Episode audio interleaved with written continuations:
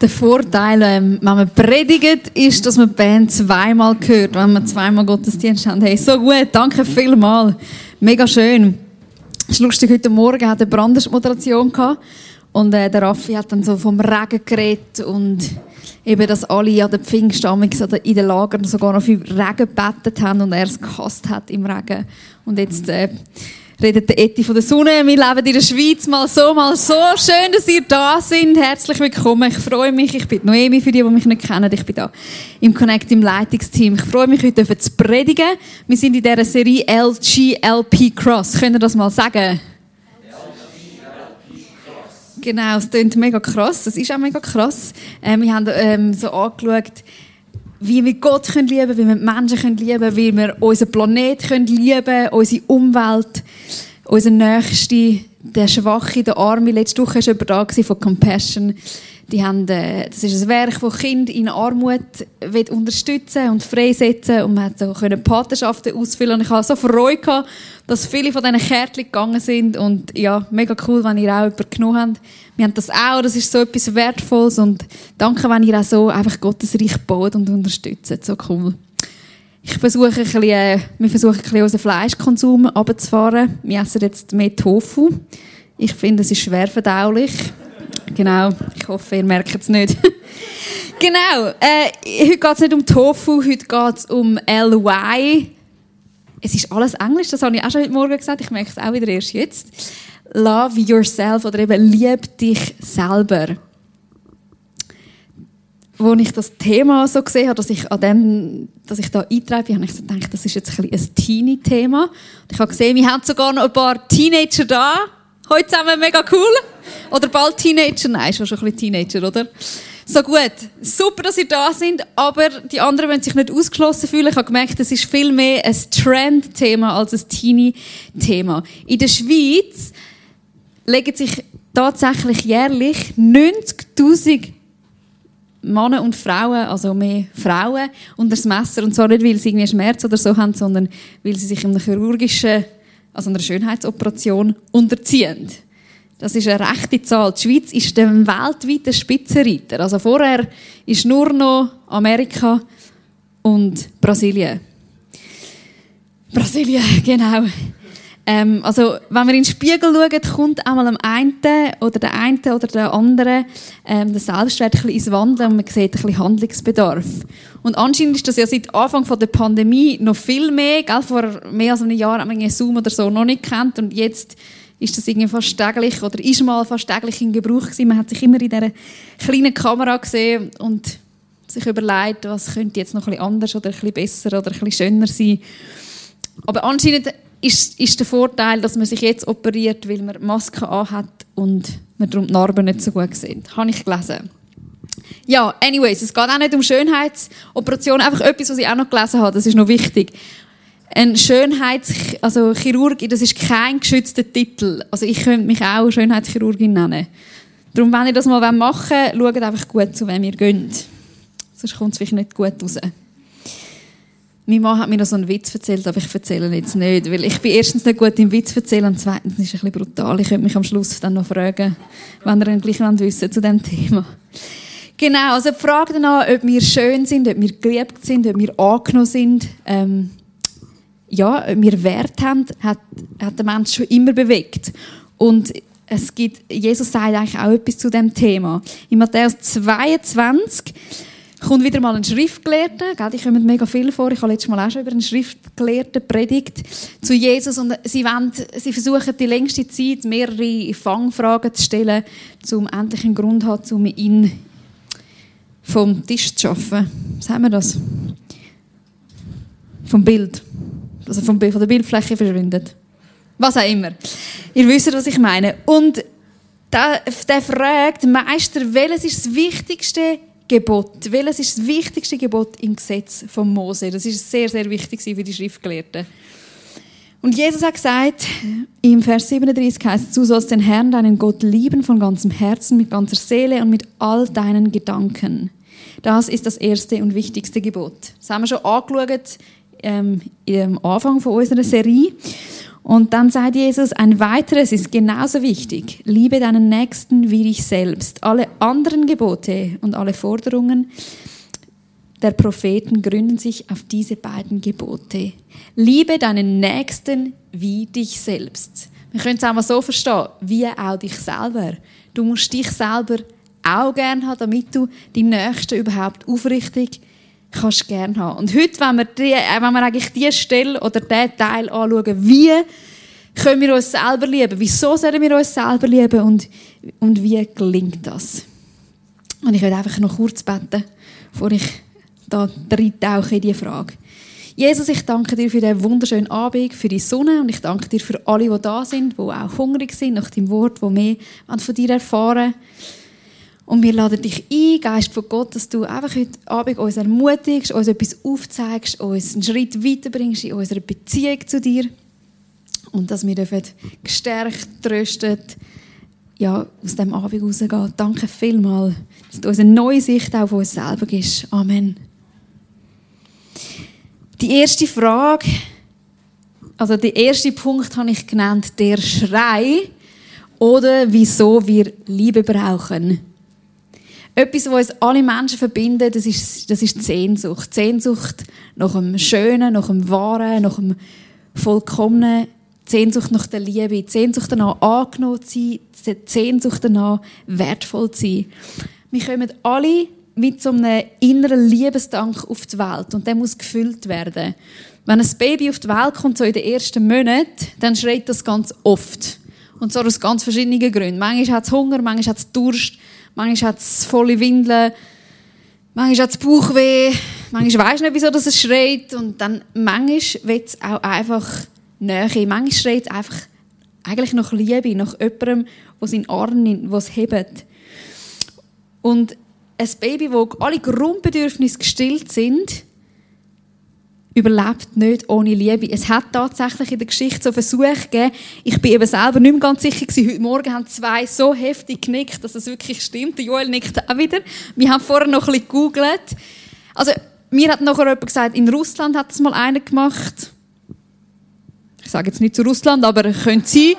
Ähm, aber der Tobi hat vorhin noch herausgefunden, ein Pharao hat das mal gemacht, dass man Kind man hat so, äh, die Frage war eigentlich wie so, gewesen, was ist die Ursprache vom Mensch? Und dann hat man gar nicht mit diesen Babys geredet. Man hat ihnen alles gegeben, was sie braucht zum Leben, aber man hat nicht mit ihnen kommuniziert, ihnen keine Zuwendung, keine sprachliche Zuwendung in dem Sinn gegeben, nur das, was sie zum Leben so brauchen. Und die Kinder sind gestorben. Also es ist mega schlimm, darum ist so ein bisschen die Frage auch, sind sich die Historiker gar nicht ganz sicher, ob man das wirklich zweimal durchgeführt hat in der Geschichte. Aber die Menschen sind ja teilweise schon noch recht böse. Von dem her ist es möglich. Jedenfalls, ein Baby stirbt, oder? Und Zuwendung und Liebe brauchen wir, auch wir Erwachsene. Ich habe ein Bild mitgebracht. Das ist kein, Erwach kein Erwachsener. Es ist ein Kind. Aber es drückt so schön aus, der Schrei in uns nach Liebe, nach Anerkennung, nach Likes. Vielleicht ist der eine oder andere schon aus dem Alter draußen oder wieder drin, wie auch immer. Einfach der Schrei nach Anerkennung. Vielleicht ist es bei dir nicht, sind es nicht mehr Likes, aber ist der Schrei nach, nach Erfolg, nach danach jemand zu sein. Und wenn wir älter werden, sterben wir vielleicht nicht mehr wie ein Baby, wenn wir die Liebe nicht überkommen, die Likes nicht überkommen, aber etwas in unserem Inneren stirbt.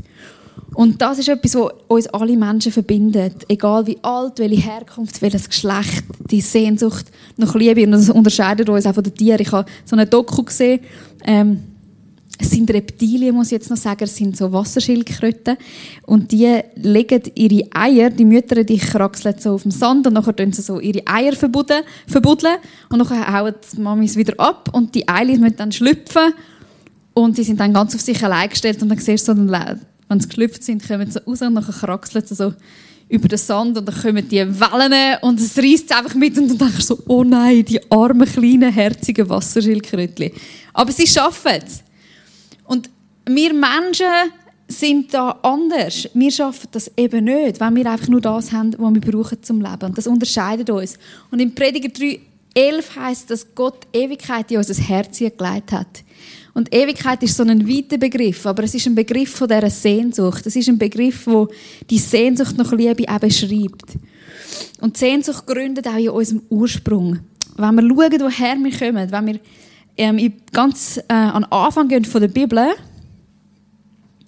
lesen wir im 1. Mose 1,27. Und Gott schuf den Menschen in seinem Bild. Im Bild Gottes schuf er ihn. Als Mann und Frau schuf er sie.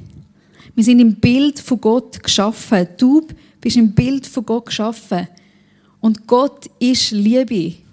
Und darum ist ein Teil, der Teil in uns, der sich nach dieser Liebe sehnt. Im 1. Mose 2,7 heißt dass Gott, der, ähm, das ist der zweite Schöpfungsbericht so, dass Gott den Odem, den, Atem von Gott so am Mensch eingehaucht hat.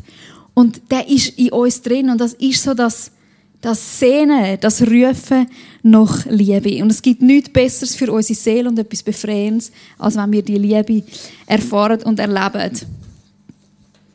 Der zweite Punkt ist, heißt die Gründe oder die Frage nach der Brille. Vielleicht denkst du, was gibt es für Gründe? Warum soll ich mich selber lieben? Vielleicht bist du jemand, der denkt, es gibt eigentlich sehr viele Gründe, mich nicht zu lieben. Vielleicht deine Vergangenheit, vielleicht dein Jetzt, vielleicht Sachen, die du gemacht hast oder die du machst. Verborgene Charakterzüge, Sachen, die manchmal vorkommen, wo du denkst, ups, nicht sehr liebenswert. Vielleicht bist du aber auch ganz anders und dann denkst, mal, ich finde, es gibt eigentlich recht viele Gründe, mich selber zu lieben. Auf die zwei Gruppen komme ich nachher noch zurück als Christen, glaube ich, wenn wir uns wie so in die Sicht von unserem Schöpfer begeben, als, seine, als Gottes Geschöpf, wenn wir schauen, was sagt denn eigentlich der Schöpfer über uns. Und wir brauchen wie so ein bisschen eine andere Brille als einfach so unsere menschliche Brille. Das ist krass, wenn man die falsche Brille hat, dann sieht man es so verschwommen. Das ist nicht meine. Genau, also mit Gottes, wir brauchen wie, äh, das ist jetzt ein schlechtes Bild gell? Eigentlich müsste es jetzt wie mega klar sein. Okay, ich hätte nichts sagen Anyways, wir brauchen einfach eine andere Brille, die uns klar lässt, sehen oder wo uns anders lässt, sehen. Für das gehen wir in die Bibel. Weil die Bibel ist Gottes Wort und bringt Heilung und Wiederherstellung in unser Leben. Und ich möchte euch einfach mit ein paar Gedanken ermutigen, was es für Gründe gibt, aus Gottes Sicht, was seine Perspektive ist über dein Leben, warum du dich selbst lieben und der erste Punkt ist einfach, oh, das ist aber jetzt der falsch, das haben wir schon heute Morgen gehabt. Geliebt. Nein. Ja, das passt. Der Herr, dein Gott, ist bei dir, ein starker Heiland. Er wird sich über dich freuen und dir freundlich sein. Er wird dir vergeben in seiner Liebe und wird über dich mit Jauchzen fröhlich sein. Könnt ihr auch jauchzen? Ja, das ist gut. genau, das ist so der, das tönt, das ist so das, wenn ihr jetzt im Ohr habt, das ist das, was Gott über euch hat. Ein Juchzen. Ein Juchzen hat Gott über dein Leben. Das finde ich jetzt mega schön. Als Schweizer kann man sich das ja auch nicht so gut vorstellen, dass jemand vor Freude juchzt. Wir sind ja doch ein bisschen verklemmte Geschöpfe manchmal. Aber Gott juchzt vor Freude über dir und ist fröhlich. Gott liebt dich. In Jeremia 31, Vers 3 heißt, der Herr ist mir erschienen von ferne. Ich habe dich je und je geliebt. Darum habe ich dich zu mir gezogen aus lauter Güte. Hey, die Geschichte von der Bibel vom Anfang bis am Schluss ist immer die Suche von Gott nach einem Mensch. Zieht sich durch wie ein roter Faden. Die Liebe von Gott, wo der Schöpfer, wo sein Geschöpf liebt und in Beziehung wird wieder treten. Und das ist eine bedingungslose Liebe. Ich habe dich je und je geliebt. Nicht, ja, dort hast du mal das gemacht und dann nicht und jetzt das gefällt mir auch nicht so, sondern ein bedingungsloses Ja. Kannst gerade den Punkt, das angenommen sein als nächstes. In Jesus heißt, es gibt eine Stelle, ich weiß nicht, wo sie ist, ähm, heißt, in Jesus ist das Ja von Gott zu uns Menschen, zu dir, zu deinem Leben. Es angenommen sein, kein Wenn und Aber, keine Bedingungen, sondern Gottes Liebe ist so groß dass jeder Mensch drin Platz hat, dass du drin Platz hast und dass Gott ganz Ja sagt zu dir. Und das ist so krass. Und das revolutioniert auch unser Leben. Das haben wir, mein Mann hat mir gestern das Gocki heimgebracht. Also, äh, genau, er hat mehrere heimgebracht und auf einem ist gestanden, ja, ich werde dich so lieben, wie du bist. Das ist gutes Marketing, oder? Von Cola wieder mal. Auf einem anderen ist gestanden, ich werde dir besser zuhören. Ja.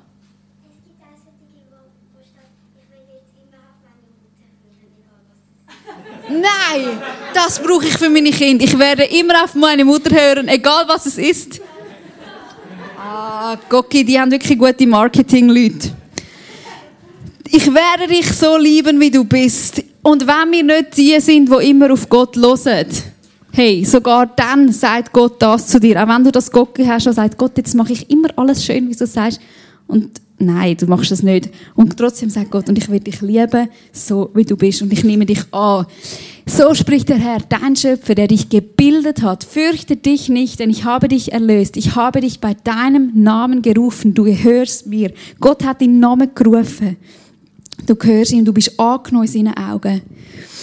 Und der nächste, die nächste Ermutigung, du bist gewollt. Ich weiß nicht, was deine Geschichte ist, was dir deine Eltern gesagt haben oder andere Leute in deinem Leben, in deiner Schulzeit. Wir haben viele Stimmen, wie unser Leben kommen. Gerade als Kind wird man mega viel prägt von Stimmen. Und die sind nicht immer nur gut. Aber Jesus sagt, Gott sagt, du bist gewollt. Dein Leben ist ein Wunder. Du bist ein Wunder. Dein Körper ist ein absolutes Wunderwerk. Vielleicht habt ihr den Psalm schon ein paar Mal irgendwo auf einem Geburtskärtchen gelesen. Du bist es ja auch, der meinen Körper und meine Seele erschaffen hat. Kunstvoll hast du mich gebildet im Leib meiner Mutter. Sag mal, kunstvoll. Hey, du bist kunstvoll bildet. Du bist nicht irgendwie komisch oder so, sondern kunstvoll, schön. Ich danke dir dafür, dass ich so wunderbar erschaffen bin. Es erfüllt mich mit Ehrfurcht. Ja, das habe ich erkannt. Deine Werke sind wunderbar. Kannst du das über dir sagen? Hast du erkannt, dass Gottes Werke wunderbar sind? Dass du als sein Geschöpf wunderbar bist? Da sind wir ja auch wieder fast ein bisschen verklemmt und würden sagen, nein, das würde ich jetzt also so auch nicht sagen. Glaubst du das schon? Also, falls du noch unsicher bist, ob das wissenschaftlich verhebt, dass dein Körper wunderbar geschaffen, geschaffen ist, habe ich extra den Dr. Monsch von Netz Natur angefragt und wir werden kurz seine Meinung hören.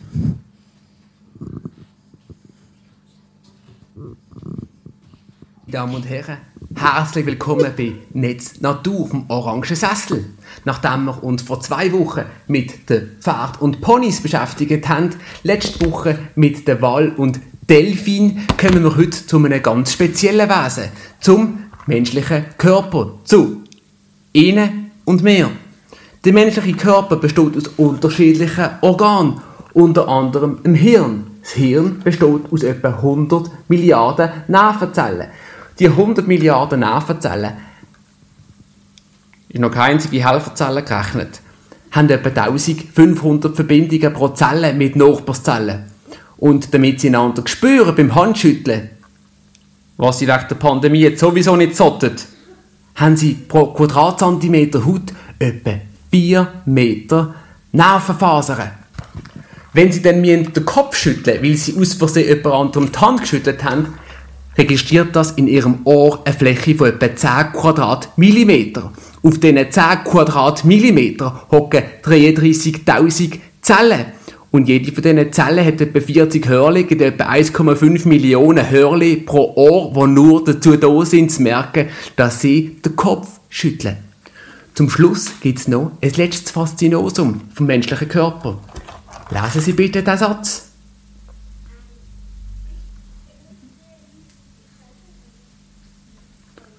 Und während Sie den Satz gelesen haben, haben Sie bereits wieder 20 Millionen rote Blutzellen produziert. Ohne Schwitzen. Ein Faszinosum, der menschliche Körper. Sie und ich. Ja, Applaus für den Raffi. Er wäre auch ein guter Schauspieler geworden, aber es ist schön, dass er jetzt Arzt ist. Ein Faszinosum, ich habe das Wort noch gar nie gehört. Gibt es das? Ja, ja. Im Baseldeutsch gibt es noch viele Wörter, gell, Semi? Du weißt das ja. Ja, ähm, du bist gewollt. Ich habe noch zwei Zusagen. Du bist versorgt. Als Mutter versorge ich meine Kinder mit dem, was sie brauchen. Ich tue ihre Windeln wechseln, ich tue für sie kochen, ich tue für sie einkaufen. Ich schaue, dass es ihnen gut geht. Nicht, weil ich alles von diesen Sachen so wahnsinnig gerne mache, sondern weil ich sie einfach mega gerne habe. Und Gott versorgt dich auch. Im Psalm 23 heißt, der Herr ist mein Hirte, ich werde nicht zu kurz kommen. Er weidet mich auf einer grünen Aue und führet mich zum frischen Wasser. Er stillt mein Verlangen, er leitet mich auf dem rechten Weg, um seines Namens willen. Gott ist ein Gott, der dich versorgt, der dir das wird geben, was du brauchst. Auch in Zeiten, die herausfordernd sind oder die einfach nicht so einfach sind ist er der Hirt, der mit seinem Stecken und Stab dich leiten und dich versorgen Und der letzte Punkt ist, du bist gekrönt. Du hast ihn, den Menschen, weniger gering gemacht als Gott. Mit Ehre und Hoheit hast du ihn gekrönt. Und du hast ihn zum Herrscher gesetzt über die Werke deiner Hände. Alles hast du ihm unter die Füße gelegt. Ich hätte es auch können, äh, nennen, Herrscherin oder Herrscher. Gott hat uns viel Verantwortung gegeben. Er hat uns die Schöpfung unter unsere Füße gelegt. Und darum haben wir auch diese Reihe, weil wir glauben, wir wollen mit verantwortungsvoll und ehrfurchtsvoll auch mit, dem, mit dieser Aufgabe umgehen. Aber Gott traut dir viel zu. Jeder Mensch hat einen Teil, wo wir dürfen, ja, über die Schöpfung herrschen und du als gekrönte Frau oder gekrönte Mann leben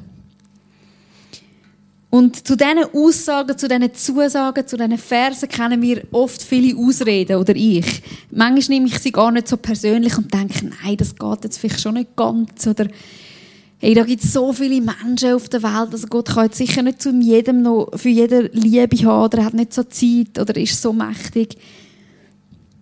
Wir sind so vielen Zahlen und so vielen Statistiken ausgesetzt, wir sehen so viele Nummern und oft vergessen wir, dass hinter jeder Nummer ein Mensch steckt, dass hinter jeder Zahl eine Person ist. Stell dir mal eine Liste von Corona, Verstorbenen oder Erkrankten, von Leuten, die im Krieg umkommen, die jetzt durch eine Bombe haben ihr Leben lassen.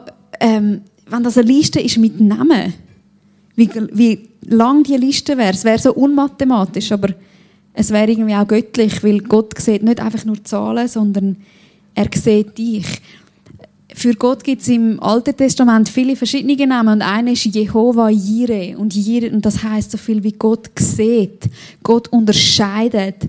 Und ich liebe das wirklich an Jesus, wenn wir die Bibel anschauen, gerade im Neuen Testament, dass Jesus der, der Gott ist, der wirklich sieht, wo der Einzelne sieht in der Masse, wo ein Zachäus sieht, ein kleiner Mann, der so verzweifelt ist, nach Liebe und all seinen Erfolg ihm Geld gesucht hat und seine Freunde vielleicht so versucht hat zu kaufen. Gott, Jesus sieht ihn, Jesus sieht eine blutrünnige Frau, die ihr Leben lang blühtet hat und in einer riesigen Masse von Leuten gibt er ihr einen Namen und macht er sie gesund. Jesus sieht den blinden Jairus, wo alle gesagt haben, bis ruhig, Jesus hat keine Zeit, aber Jesus sieht ihn. Er sieht den Kranken am Teich Bethesda, wo 38 Jahre lang dort gelegen ist und immer gewartet hat, bis sich das Wasser bewegt und Jesus sieht den Mann gibt ihm einen Namen. Jesus sieht die arme Witwe unter allen, die ihr Geld in den Opfertopf in den Tempel legen. Und Jesus sagt, hey, schaut, diese Frau, die gibt am meisten. Die arme Frau gibt am meisten. Jesus sieht und gibt einen Namen. Weil, jeder, weil er jeden Mensch so unendlich liebt.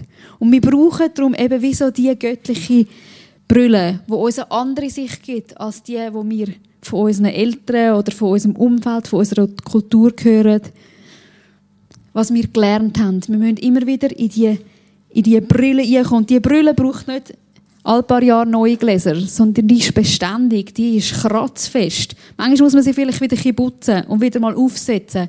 Aber sie verheben, sie verheben für dein Leben, auch wenn du älter wirst. Heute sind schon ein paar Leute, die ein älter sind, sehe ich da, wie heute Morgen wo vielleicht nicht mehr alles ganz top ist, wie es mal mit 20 war und Gott immer noch die gleichen Zusagen über dein Leben hat. Und das finde ich ist so etwas Befreiendes. Wenn unsere Selbstliebe aus dieser Liebe von Gott entspringt, dann muss sie nicht um uns selber kommen. Dann müssen wir nicht selber so gut und toll und lässig sein. Dann müssen wir uns nicht ständig etwas beweisen oder uns irgendwie verschönern oder optimieren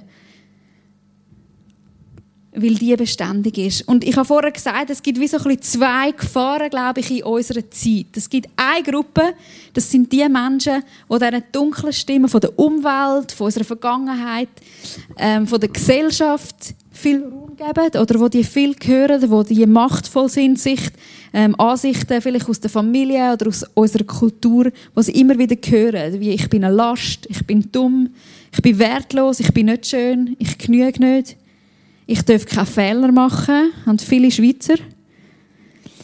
Ich darf meinen Standpunkt nicht vertreten, niemand interessiert sich für mich, ich habe kein Recht auf Freude oder Vergnügen.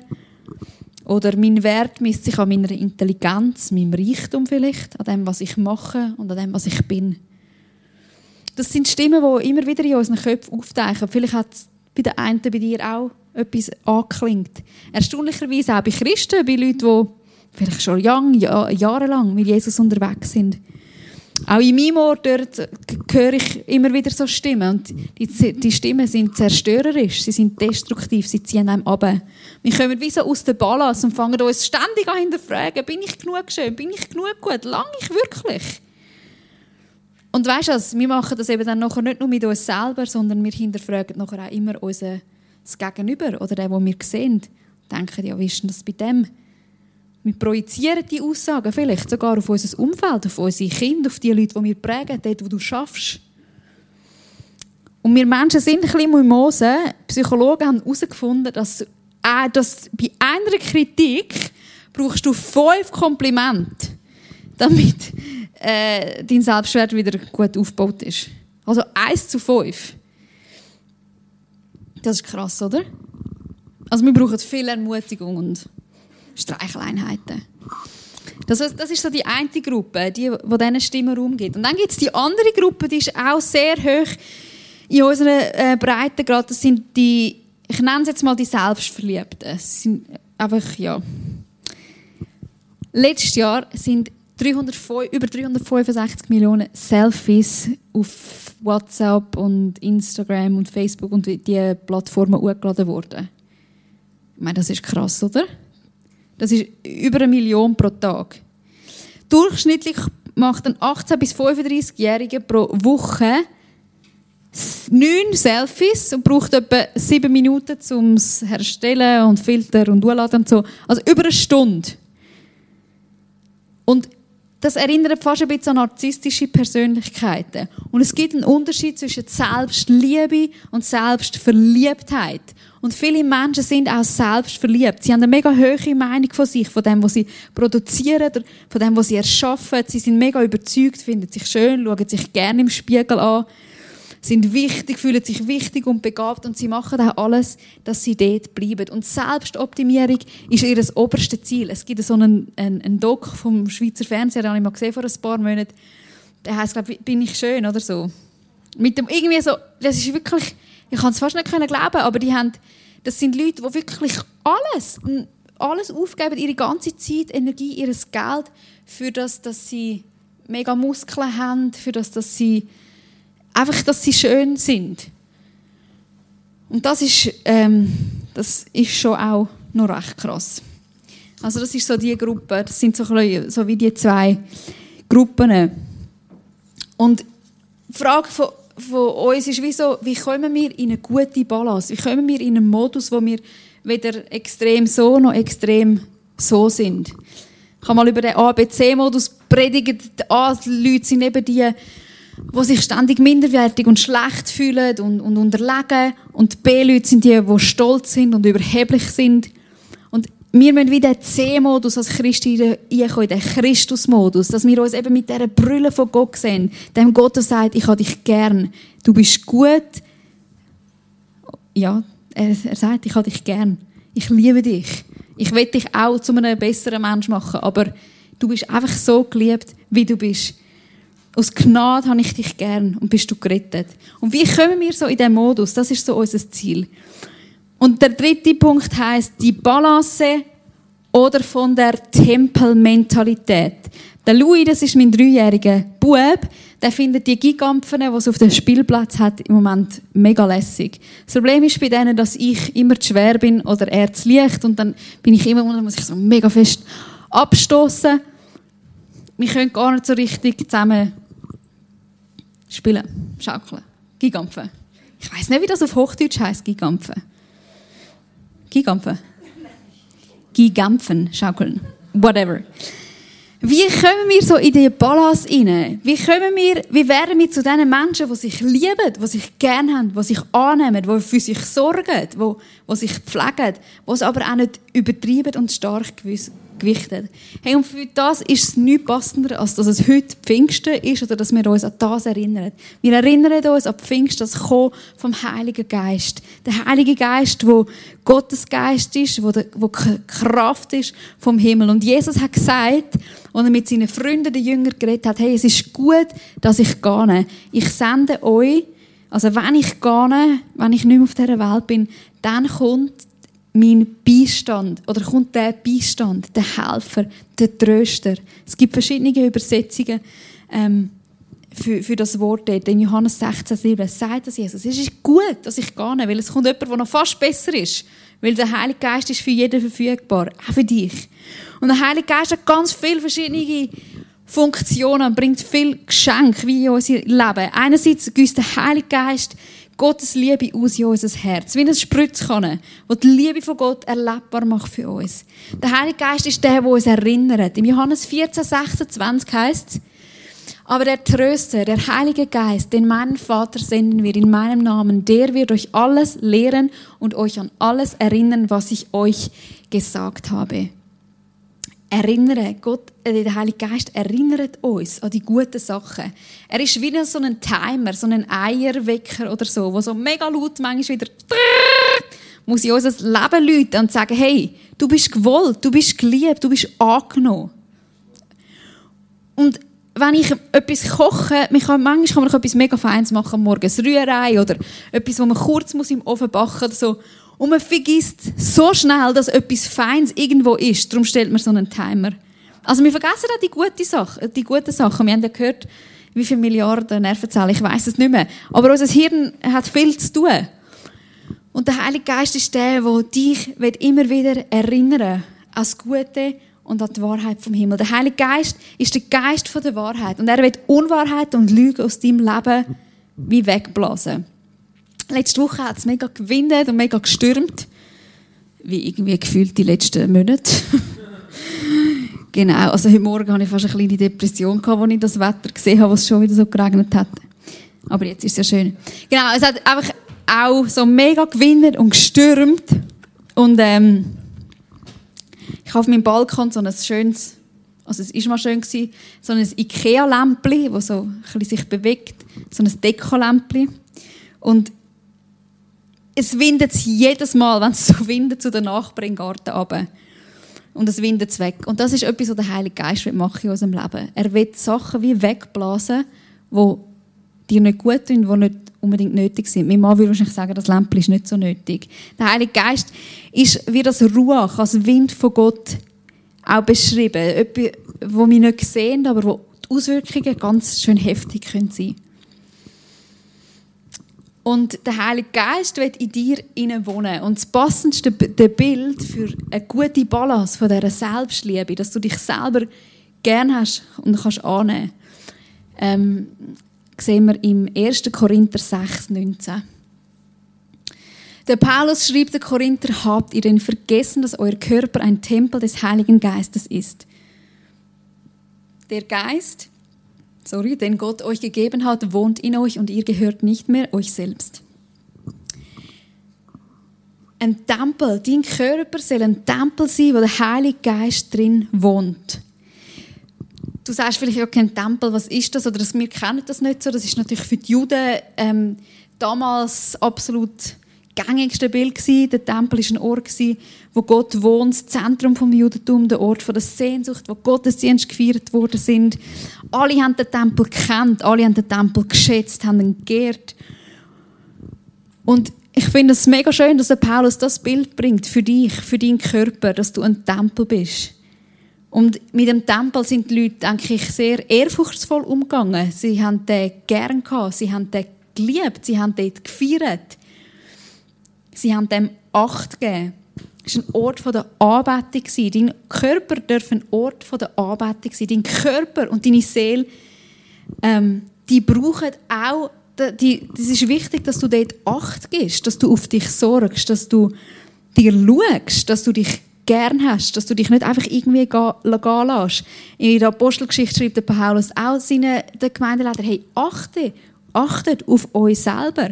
Wenn du dich selber gern hast und nicht einfach nur überlebst und ein bisschen isst und ein bisschen trinkst und schlafst, wenn du dir wenn du Acht gibst, dann sorgst du für dich, dann tust du dir gut, dann bewegst du dich, dann schaust du, was du isst, was du trinkst, was auch deine Seele konsumiert. Also wir sind ja etwas ganzheitliches, wir sind Körper, Seele und Geist.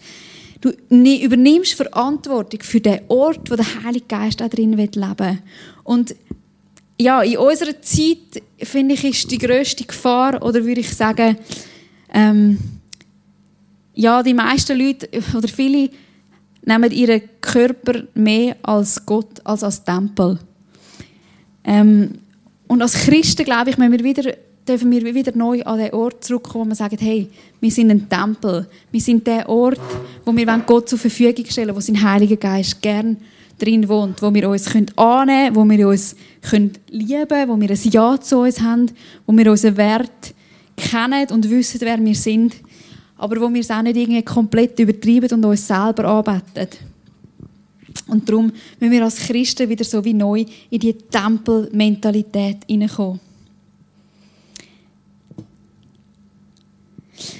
Man kann nichts fürs Gesicht mit dem, was man auf die Welt gekommen ist, aber man kann sehr wohl etwas für das Gesicht mit dem, wo man stirbt. Den Satz habe ich gelesen und der steht nicht in der Bibel, aber er ist noch gut als Christen, als Menschen, die mit Jesus unterwegs sind, wenn wir Leute sind, die mit einem Gesicht, das liebend ist, das dankbar ist, das ehrfürchtig ist, wo der Nächste sieht, durch die Welt gehen.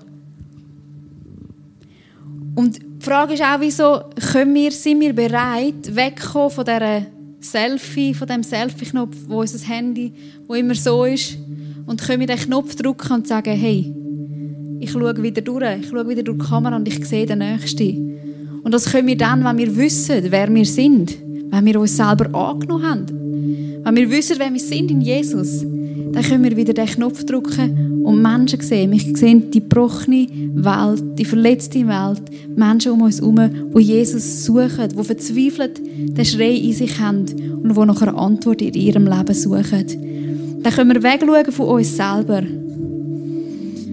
im 1. Johannes 4,19, der Simi hat den Vers am Anfang von der Serie gebracht, heißt Gott hat uns zuerst geliebt.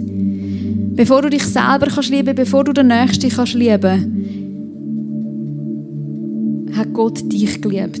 Und aus dem heraus, wenn wir ein Leben leben in der Fülle, wenn wir ein Leben leben, wo wir das Reich von Gott bauen können. Und es ist nicht so, dass Menschen, die Jesus nicht kennen, vielleicht kennst du ihn gar nicht, dass du nicht liebst oder oder dass du nicht kannst gut leben kannst. Überhaupt nicht. Aber ich glaube, du bist schneller erschöpft. Und die Quelle, die wir haben in Jesus, wo der Liebesdank wirklich auffüllen will, die beständig ist, die ist unerschöpflich. Und es ist wirklich unser Wunsch, dass wir, dass wir die Welt, dass du dich selber durch die Brille von Gott kannst sehen. Und wenn das ein Thema ist, so eben das so ein Selbstannahme, das ist nicht einfach einfach, man mit der Predigt kann. Das sind manchmal ganz, ganz tiefe Sachen, die muss man auch mal mit einem Seelsorger oder einem Psychologen anschauen. Das will ich nicht kleinreden. Das ist, glaube ich, etwas mega Wichtiges, dass du das auch bewegst. Das ist ein langer Weg. Es ist ein Weg, wo wir unser ganzes Leben irgendwo werden gehen und immer wieder müssen zu Sachen in uns sagen, okay, eigentlich finde ich es nicht so cool, aber ich bin noch nicht fertig. Jesus ist noch nicht fertig mit mir und er liebt mich trotzdem. Komm, wir stehen auf und wir beten zusammen. Wir gehen nachher in die Worship-Zeit. Ich bin gestern Morgen laufen und dann war so ein schöner, frischer Wind nach dem Regen. Es war wirklich mega schön, so klar. Die Luft war ganz klar. Und wir singen jetzt ein Lied, das Fresh Wind heisst. Und der Heilige Geist ist wie so der, der frische Wind, der einblasen in dein Leben und wo neue Wahrheiten in dein Leben eingeben Auch wenn du schon lange mit Jesus unterwegs bist, dann lass uns doch fragen, hey, was, Gott, willst du neu in mir bewegen? Willst du neu anrühren? Willst du neu, neu machen? Willst du neue Klarheit reinbringen? Jesus, ich danke dir für, für dein Wort, das uns das Herz vom Vater zeigt. Ich danke dir, Jesus, für dein Ja über jedem Mann und jeder Frau in diesem Raum. Danke für deine Liebe für deine Zuwendung, für deine Geduld auch mit uns. Und danke, Heiliger Geist, dass du jetzt einfach kommst und zu uns redest, dass du uns neu aufzeigst, deine Liebe zu uns, dass wir uns selber annehmen können, dass wir das Ja haben zu uns selber, dass wir uns selber annehmen können und so können der Nächste sehen. Dass wir so eine Welt sehen die dich sucht und die dich braucht. Heiliger Geist, komm du jetzt wirklich in die Zeit, wir laden dich ein. Amen.